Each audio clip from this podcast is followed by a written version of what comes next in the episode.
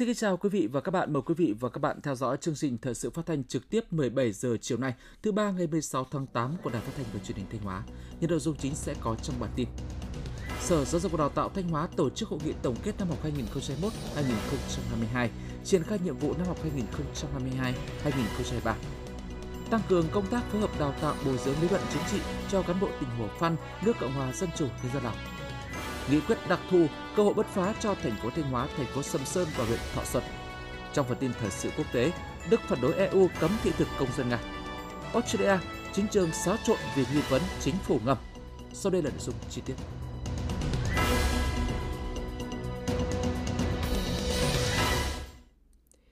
Sáng ngày 16 tháng 8, Sở Giáo dục Đào tạo Thanh Hóa tổ chức hội nghị tổng kết năm học 2021-2022, trên các nhiệm vụ năm học 2022-2023. Đồng chí Đào Xuân Yên, Ủy viên Ban Thường vụ, trưởng Ban tuyên giáo tỉnh ủy tới dự. Hội nghị được kết nối trực tuyến tới 27 điểm cầu tại các huyện, thị, thành phố trên địa bàn tỉnh, ghi nhận của phóng viên Cẩm Tú. Năm học 2021-2022, mặc dù gặp nhiều khó khăn do dịch bệnh COVID-19, nhưng ngành giáo dục đã chủ động chuyển trạng thái hoạt động, tổ chức dạy học linh hoạt, hoàn thành xuất sắc nhiệm vụ năm học. Chất lượng giáo dục mũi nhọn tiếp tục được giữ vững trong top đầu cả nước. Chất lượng giáo dục đại trà có chuyển biến tích cực. Điểm trung bình kỳ thi tốt nghiệp trung học phổ thông của học sinh Thanh Hóa xếp thứ 27 toàn quốc, tăng 5 bậc so với năm 2021 ngành giáo dục đã tăng cường chuyển đổi số và đẩy mạnh cải cách hành chính, tiếp tục hoàn thiện thể chế, nâng cao hiệu quả quản lý nhà nước về giáo dục đào tạo. Năm học 2022-2023, ngành giáo dục Thanh Hóa tập trung thực hiện tốt các nhiệm vụ theo chủ đề năm học là đoàn kết, nỗ lực vượt khó khăn, đổi mới sáng tạo, củng cố, nâng cao chất lượng các hoạt động giáo dục và đào tạo, trong đó chú trọng ra soát, tháo gỡ các khó khăn vướng mắc về thể chế, đội ngũ và cơ sở vật chất, nâng cao chất lượng giáo dục mũi nhọn và giáo dục đại trà, rút ngắn khoảng cách giữa các vùng miền trong tỉnh. Phát biểu tại hội nghị, đồng chí trưởng ban tuyên giáo tỉnh ủy Đào Xuân Yên ghi nhận, biểu dương và chúc mừng những thành tích đạt được của toàn ngành giáo dục trong năm học qua, đồng thời đề nghị ngành giáo dục chuẩn bị tốt các điều kiện để triển khai nhiệm vụ học mới đảm bảo an toàn về phòng chống dịch COVID-19, nâng cao tinh thần trách nhiệm, năng lực quản lý, năng lực chuyên môn cho cán bộ quản lý, đội ngũ giáo viên đáp ứng tốt hơn yêu cầu nhiệm vụ giáo dục và đào tạo trong giai đoạn hiện nay thực hiện có hiệu quả phương châm lấy nhà trường làm nền tảng, lấy thầy giáo làm động lực và lấy học sinh làm trung tâm, đồng thời chú trọng giáo dục đạo đức lối sống, kỹ năng sống, truyền thống cách mạng cho học sinh sinh viên, tiếp tục củng cố sắp xếp hệ thống trường lớp học gắn với phương án bố trí sắp xếp đội ngũ cán bộ quản lý và giáo viên.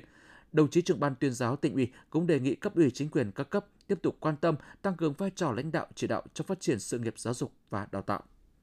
Ngày 16 tháng 8, đồng chí Mai Xuân Liêm, Ủy viên Ban Thường vụ tỉnh ủy, Phó Chủ tịch Ủy ban dân tỉnh đã đi kiểm tra tiến độ thực hiện các công trình phục vụ diễn tập khu vực phòng thủ tỉnh Thanh Hóa năm 2022 tại các huyện như Thanh, Quảng Sương. Tin từ phóng viên Đình Hà.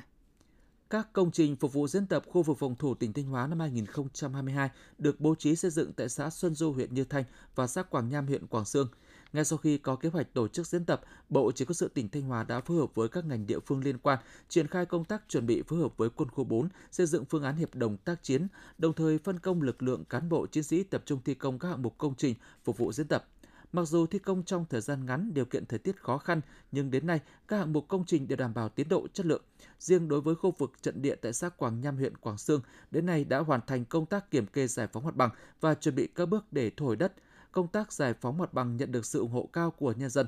Đối với diện tích đất không thuộc diện thu hồi nhưng cần sử dụng phục vụ diễn tập, Bộ Chỉ quân sự tỉnh phối hợp với huyện Quảng Sương thực hiện thủ tục trưng dụng có hỗ trợ cho các chủ sử dụng đất. Phó Chủ tịch Ban dân tỉnh Mai Xuân Liêm đánh giá cao công tác xây dựng các công trình và chuẩn bị các điều kiện cần thiết phục vụ diễn tập khu vực phòng thủ tỉnh năm 2022. Theo kế hoạch, diễn tập sẽ được tổ chức trong tháng 10 năm 2022. Vì thế, các đơn vị cần tập trung huy động lực lượng phương tiện, tranh thủ mọi thời gian để đẩy nhanh tiến độ thi công, đảm bảo kịp đưa các công trình phục vụ diễn tập theo đúng kế hoạch đề ra. Phó Chủ tịch Ban dân tỉnh yêu cầu Bộ Chỉ huy sự tỉnh phối hợp với các ngành chức năng các địa phương hoàn tất việc trình kinh phí thực hiện các phương án phục vụ diễn tập trên tinh thần khẩn trương, đảm bảo quy định về tài chính và đảm bảo quyền lợi của nhân dân. Diễn tập khu vực phòng thủ tỉnh là nhiệm vụ chính trị rất quan trọng, trong đó, mọi công tác chuẩn bị phải được thực hiện chú đáo, sát đúng tiến độ để cuộc diễn tập được tổ chức đúng kế hoạch và an toàn tuyệt đối. Ngày 16 tháng 8, Bộ Chỉ huy quân sự tỉnh tổ chức hiệp đồng thực hiện nhiệm vụ diễn tập khu vực phòng thủ tỉnh năm 2022 với các đơn vị của Bộ Quân khu đứng chân làm nhiệm vụ trên địa bàn. Đồng chí Đại tá Lê Văn Diện, Ủy viên Ban Thường vụ tỉnh ủy, Chỉ huy trưởng Bộ Chỉ huy quân sự tỉnh, Phó trưởng Ban Thường trực Ban chỉ đạo tổ chức diễn tập khu vực phòng thủ tỉnh Thanh Hóa năm 2022 chủ trì hội nghị. Tại hội nghị, các đơn vị tham gia diễn tập được nghe báo cáo ý định diễn tập khu vực phòng thủ tỉnh và nội dung dự thảo hiệp đồng của Bộ Chỉ huy sự tỉnh với các đơn vị cơ quan địa phương nhằm thống nhất nhiệm vụ của các cơ quan đơn vị trong quá trình chuẩn bị và thực hành diễn tập theo ý định diễn tập khu vực phòng thủ tỉnh.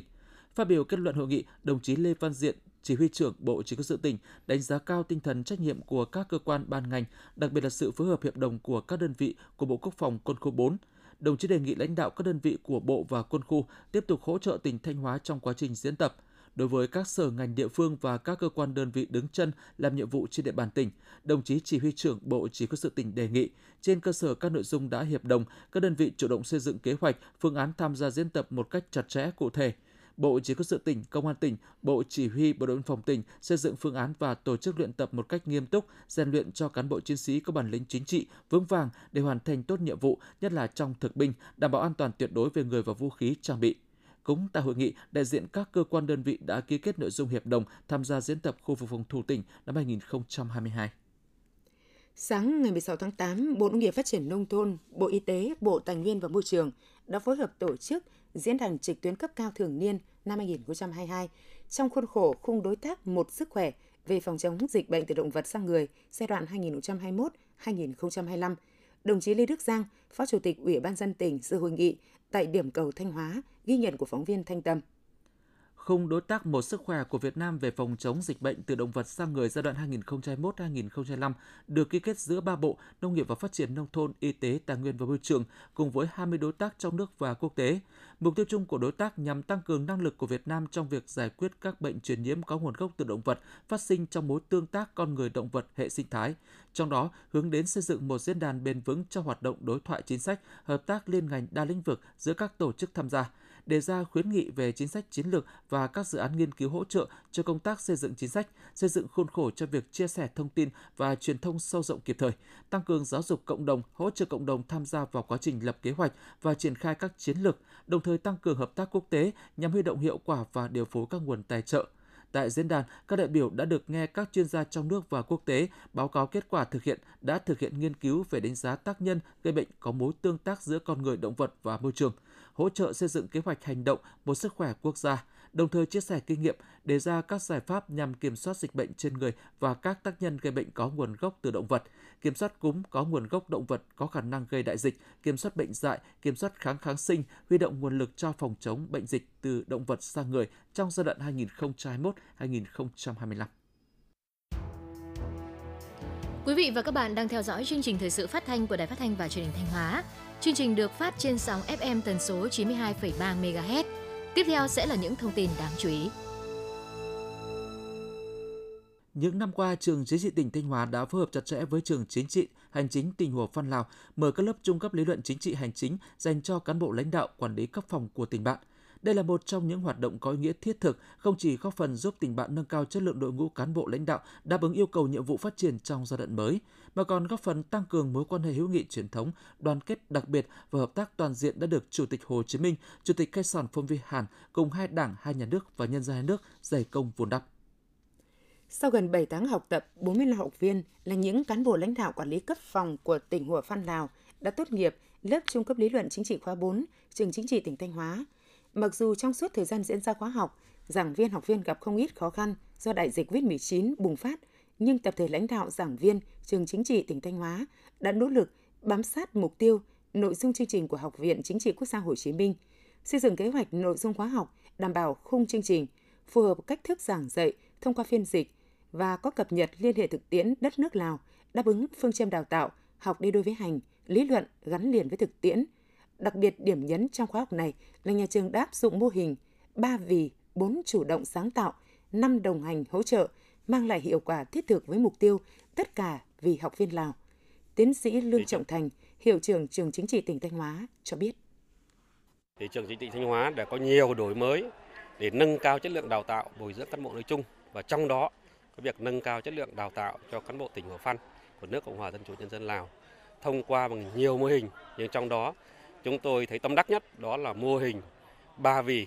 bốn chủ động sáng tạo và năm đồng hành hỗ trợ. À, thứ hai là khích lệ cái tinh thần chủ động sáng tạo của học viên Lào để vượt qua được đại dịch, à, vượt qua khoảng cách địa lý và vượt qua được rào cản về ngôn ngữ để từ đó chủ động sáng tạo trong học tập, rèn luyện, à, tiếp thu tri thức để phát triển phẩm chất năng lực, xây dựng cái tập thể lớp có mục tiêu động lực học tập tích cực, phát huy được cái tình cảm và trách nhiệm của toàn thể cán bộ, giảng viên, học viên trong nhà trường ờ, với phương châm đó là đồng hành và hỗ trợ cho học viên Lào trong việc nâng cao cái trình độ và kỹ năng sử dụng tiếng Việt để phát triển cái tư duy lý luận và đặc biệt là phát triển cái kỹ năng lãnh đạo quản lý. Trường Chính trị tỉnh Thanh Hóa được Học viện Chính trị Quốc gia Hồ Chí Minh đánh giá là một trong những đơn vị có nhiều đổi mới, sáng tạo trong phương pháp đào tạo cán bộ lãnh đạo cho nước bạn Lào. Trường đã chú trọng đổi mới phương pháp giảng dạy theo hướng tích cực, phát huy tính chủ động của học viên. Trong thời gian học tập tại Thanh Hóa, học viên Lào còn được tham gia nhiều hoạt động ý nghĩa như đi thực tế, tìm hiểu các mô hình phát triển kinh tế xã hội và du lịch ở trong và ngoài tỉnh Thanh Hóa, giao lưu văn hóa, mở rộng kiến thức và học hỏi kinh nghiệm để vận dụng vào thực tiễn công tác. Cùng với đó, trường chính trị tỉnh đã tạo điều kiện cho học viên về mọi mặt, từ nơi ăn ở học tập đến vui chơi giải trí, giúp các học viên yên tâm học tập tại trường. Giảng viên Nguyễn Trần Bách Diệp, Phòng Tổ chức Hành chính Thông tin Tư liệu, Trường Chính trị tỉnh Thanh Hóa nói. Chúng tôi đồng hành hỗ trợ học viên trong việc phát triển khả năng nói tiếng Việt và các kỹ năng giao tiếp à, ở mọi lúc, mọi nơi, trong mọi hoàn cảnh và bằng rất nhiều các biện pháp khác nhau để thông qua đó học viên có thể tự tin khi giao tiếp bằng tiếng Việt. À, thông qua việc dạy hát, dạy ca dao, tục ngữ cho học viên từ năm 2017 đến nay, trường đã tổ chức được 4 khóa đào tạo cán bộ lãnh đạo cho tỉnh Hùa Phân với tổng số 153 học viên. Đa số các học viên Lào sau khi được đào tạo bồi dưỡng tại trường chính trị tỉnh Thanh Hóa trở về quê hương đã phát huy, vận dụng tốt kiến thức lý luận và thực tiễn công tác. Nhiều đồng chí hiện đang giữ trọng trách đứng đầu các cơ quan ban ngành của tỉnh Hùa Phan, Học viên Bonsem Phe Trong Kham lớp K4, trường chính trị tỉnh Thanh Hóa nói. À, rất là vui mừng và phấn khởi đã được sự quan tâm của nhà trường à, từ về à, ăn ở, ở sinh hoạt hàng ngày, à, học tập, rèn luyện về lý luận chính trị, về của Đảng và Cộng sản Việt Nam và tạo điều kiện cho bọn chúng tôi là nhận được những kiến thức về lý luận thực tế Học viên Saunatet Khoang Yasan, lớp K4 trung cấp lý luận chính trị, trường chính trị tỉnh Thanh Hóa chia sẻ. Chúng tôi rất phấn khởi được đi nghiên cứu thực tế các mô hình phát triển kinh tế xã hội ở Thanh Hóa, ở Hà Nội, ở Quảng Ninh. Chúng tôi đã thu hoạch được nhiều kiến thức bổ ích để phục vụ cho sự phát triển của tỉnh Hòa Phan và đất nước Lào. Năm 2022 có ý nghĩa đặc biệt quan trọng đối với hai nước Việt Nam Lào và hai tỉnh Thanh Hóa Hòa Văn. Hai nước Việt Nam Lào sẽ tổ chức kỷ niệm 60 năm ngày thiết lập quan hệ ngoại giao, 45 năm ngày ký hiệp ước hữu nghị và hợp tác hai tỉnh Thanh Hóa Hủa Văn, kỷ niệm 55 năm ngày ký kết hợp tác. Trong thời gian qua, trường chính trị tỉnh cũng đã tổ chức nhiều hoạt động thiết thực hướng tới các sự kiện ý nghĩa này – có thể khẳng định những đóng góp quan trọng trong công tác đào tạo bồi dưỡng cán bộ Lào tại Thanh Hóa cũng như tại trường chính trị tỉnh, góp phần cùng Đảng bộ, chính quyền và nhân dân hai tỉnh Thanh Hóa, Hủa Văn, hai nước Việt Nam Lào tô thắm thêm tình đoàn kết hữu nghị đặc biệt, mãi mãi xanh tươi, đời đời bền vững.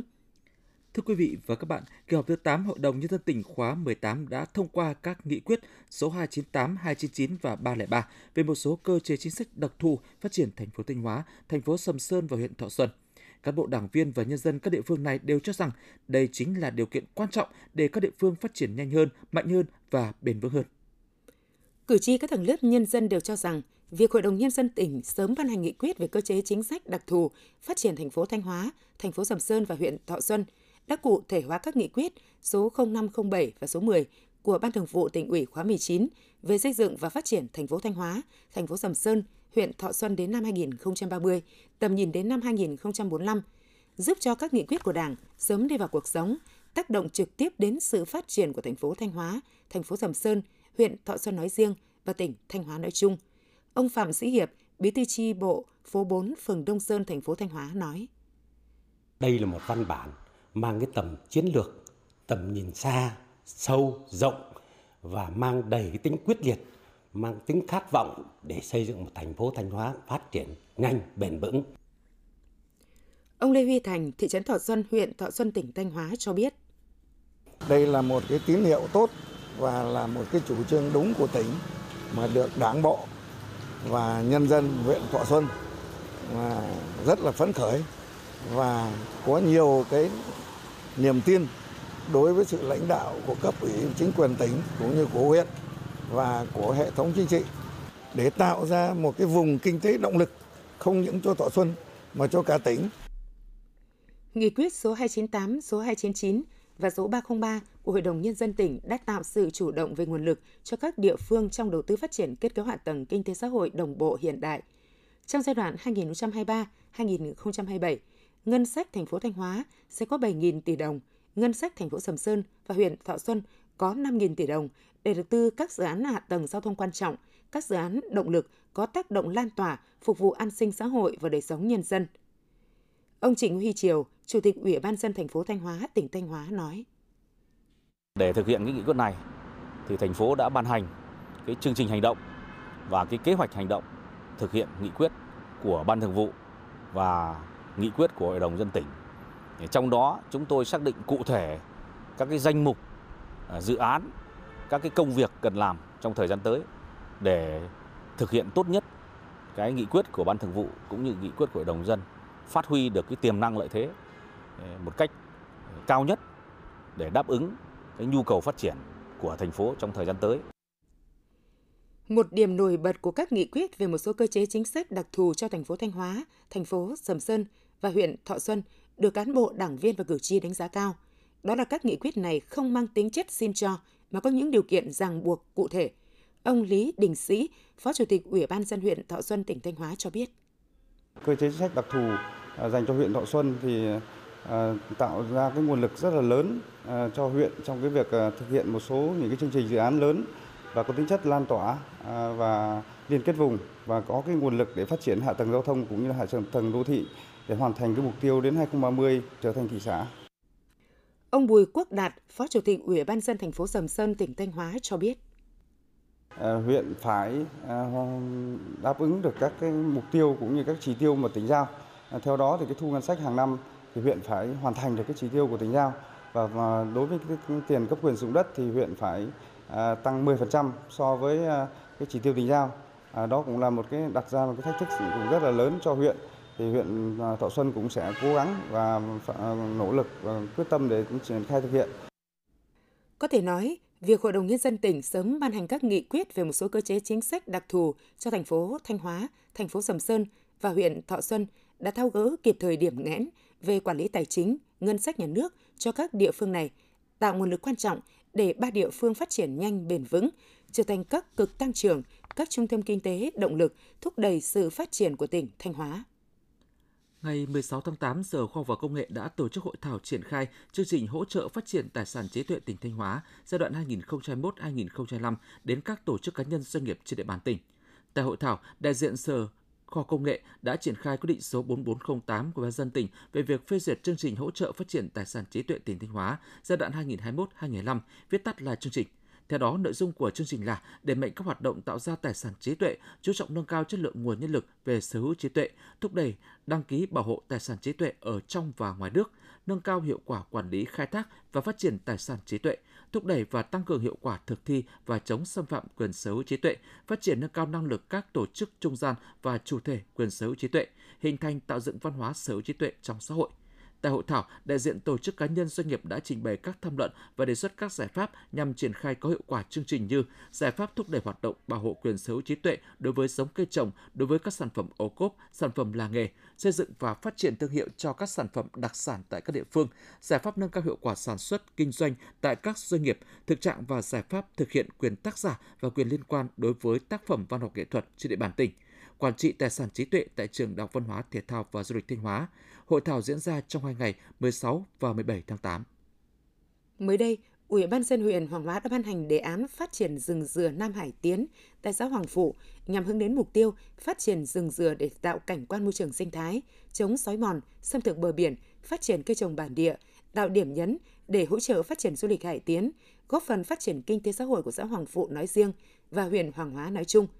Huyện Hoàng Hóa đặt ra mục tiêu ngay trong năm 2022 sẽ hoàn chỉnh quy hoạch, thiết kế khu rừng dừa, quy hoạch thành vườn nghệ thuật cảnh quan, đường giao thông, đường phân khu vườn và phấn đấu trồng được từ 7 đến 10 hecta.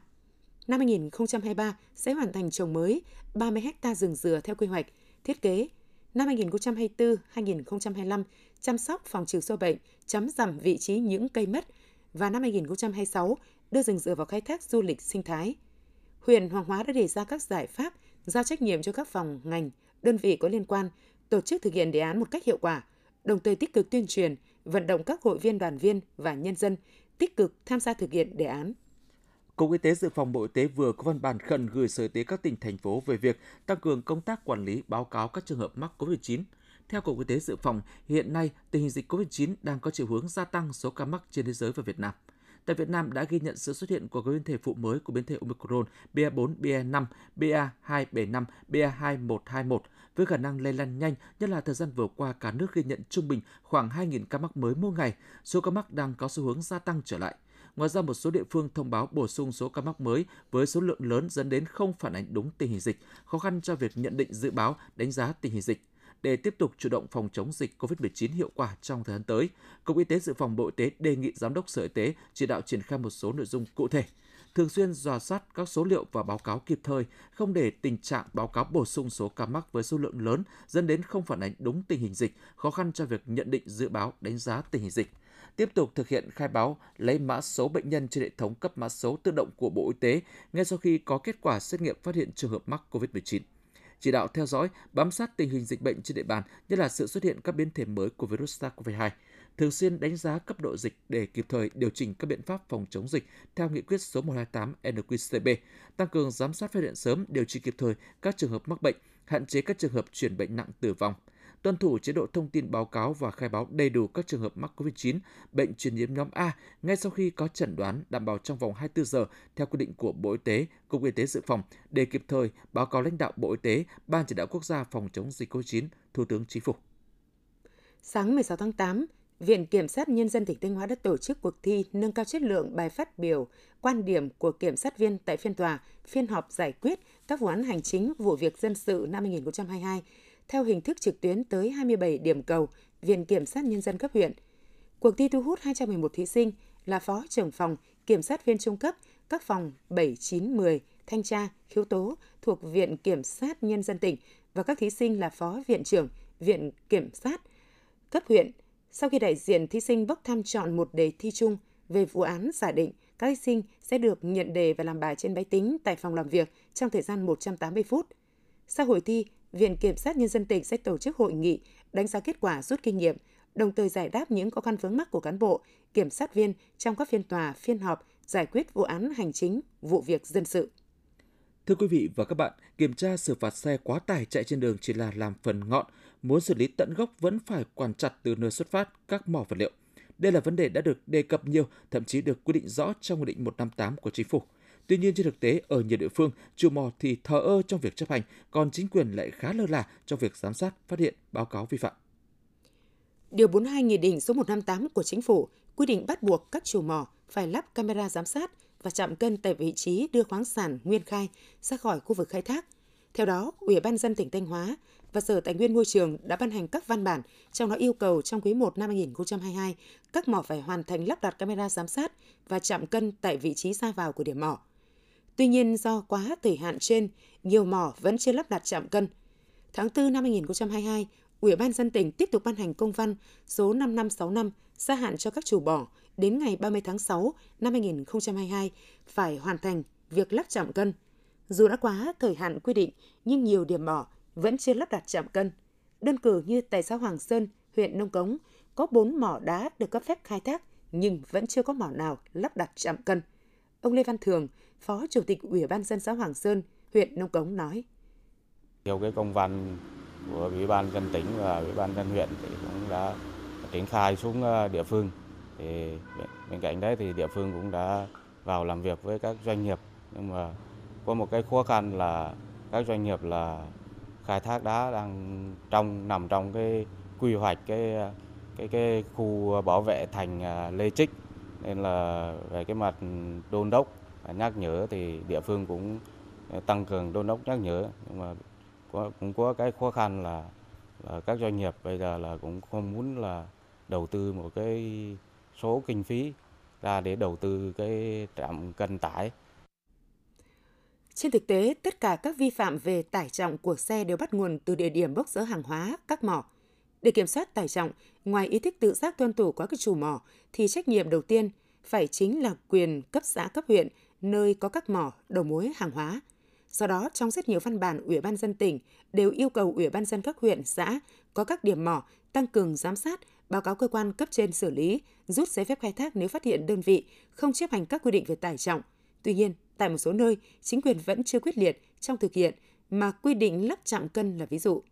Do các mỏ chưa lắp chạm cân nên việc bán hàng hóa của các mỏ đều là bán theo nhu cầu của lái xe hoặc chủ xe. Ông Lê Đình Cường, quản lý hợp tác xã khai thác Hoàng Sơn, huyện Nông Cống cho biết. Bây giờ là chúng tôi bán chỉ bán bằng thành xe chứ không không không bán qua thành. Đấy. Vì là là bây giờ nhà nước cũng đang làm và đã cho các cái xe cắt cơi để đi rồi thì bây giờ chúng tôi thực hiện theo cái đó thôi chứ cũng không không bán hơn. Được biết Thanh Hóa hiện có 350 mỏ khai thác vật liệu xây dựng. Đến ngày 30 tháng 6, toàn tỉnh mới có 71 mỏ hoàn thành lắp chạm cân và 14 mỏ đăng ký tiến hành lắp. Với số lượng lớn mỏ chưa lắp chạm cân, như hiện nay, nếu chính quyền và cơ quan chức năng không kiểm tra, giám sát, xử lý các mỏ vi phạm, chắc chắn sẽ không bao giờ hết xe quá tải. Hiện nay, mô hình camera giám sát an ninh trật tự tại các địa phương trên địa bàn tỉnh đang phát huy hiệu quả trong việc đảm bảo ổn định tình hình an ninh trật tự, phòng ngừa đấu tranh trấn áp tội phạm, cũng như góp phần nâng cao ý thức chấp hành pháp luật của người dân, nhất là tại các địa bàn phức tạp về an ninh trật tự, an toàn giao thông.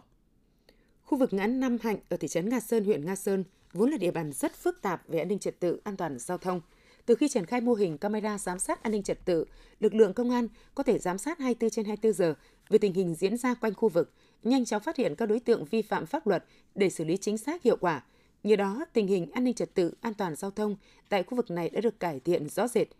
Huyện Nga Sơn cũng là địa phương có tới 20 trên 24 xã thị trấn đã hoàn thành việc lắp đặt hệ thống camera an ninh, còn 4 xã dự kiến hoàn thành lắp đặt trong tháng 8 năm 2022. Thiếu tá Thịnh Văn Bính, trưởng công an thị trấn Nga Sơn, huyện Nga Sơn, tỉnh Thanh Hóa nói. Cái hiệu quả nó đã được minh chứng qua tất cả các vụ việc trên địa bàn đều được phát hiện cơ bản trên à, các cái các cái, cái hệ thống camera an ninh và thứ hai nữa là trên địa bàn thì vẫn có một số các công dân thì có đổ rác ở các cái khu, à, khu, khu công cộng mà không đúng nơi quy định thì chúng tôi cũng đã tiến hành à, trích xuất lại ghi nhận lại hình ảnh và mời các công dân có những hành vi đó lên cơ quan chức năng để tiến hành lập biên bản và xử lý. Hiện nay tỉnh Thanh Hóa đã xây dựng triển khai được 175 mô hình camera giám sát an ninh trật tự tại 21 huyện, thị xã thành phố. Các điểm camera của lực lượng chức năng kết hợp với camera từ các hộ dân đã tạo thành một hệ thống tai mắt rộng khắp, phục vụ đắc lực cho công an trong việc phòng ngừa phát hiện, đấu tranh, ngăn chặn kịp thời các loại tội phạm, tiền nạn xã hội và các hành vi vi phạm pháp luật, đồng thời hỗ trợ công tác nắm tình hình địa bàn, quản lý đối tượng, điều tra khám phá các vụ án, vụ việc. Ông Mai Duy Tân, thị trấn Nga Sơn, huyện Nga Sơn, tỉnh Thanh Hóa nói. Sau khi lắp thì ờ, thứ nhất là cái an ninh của gia đình cũng được đảm bảo hơn. Hai là chúng tôi cũng hỗ trợ được một số cái ờ, cái, cái, cái đơn vị cơ quan chức năng người ta cũng tìm được một số đối tượng tức là sau khi những đối tượng chạy qua đây thì cơ quan ờ, chức năng người ta cũng đến người ta coi như là là làm lại người ta trích lại camera và người ta cũng đã uh, bắt được một số đối tượng. Ông Nguyễn Văn Sơn, Phó Chủ tịch Ủy ban dân xã Đông Tiến, huyện Đông Sơn, tỉnh Thanh Hóa cho biết. Xã Đông Tiến có thực hiện cái chương trình là lắp đặt camera giám sát trên ờ, cộng đồng ờ, toàn địa phương. Thì qua cái chương trình à, thực hiện như này thì thứ nhất là để tăng cường thêm cái quản lý về an ninh trật tự ờ, và cái thứ hai là cũng là có những cái bước là để bảo vệ nhân dân trong tất cả những các cái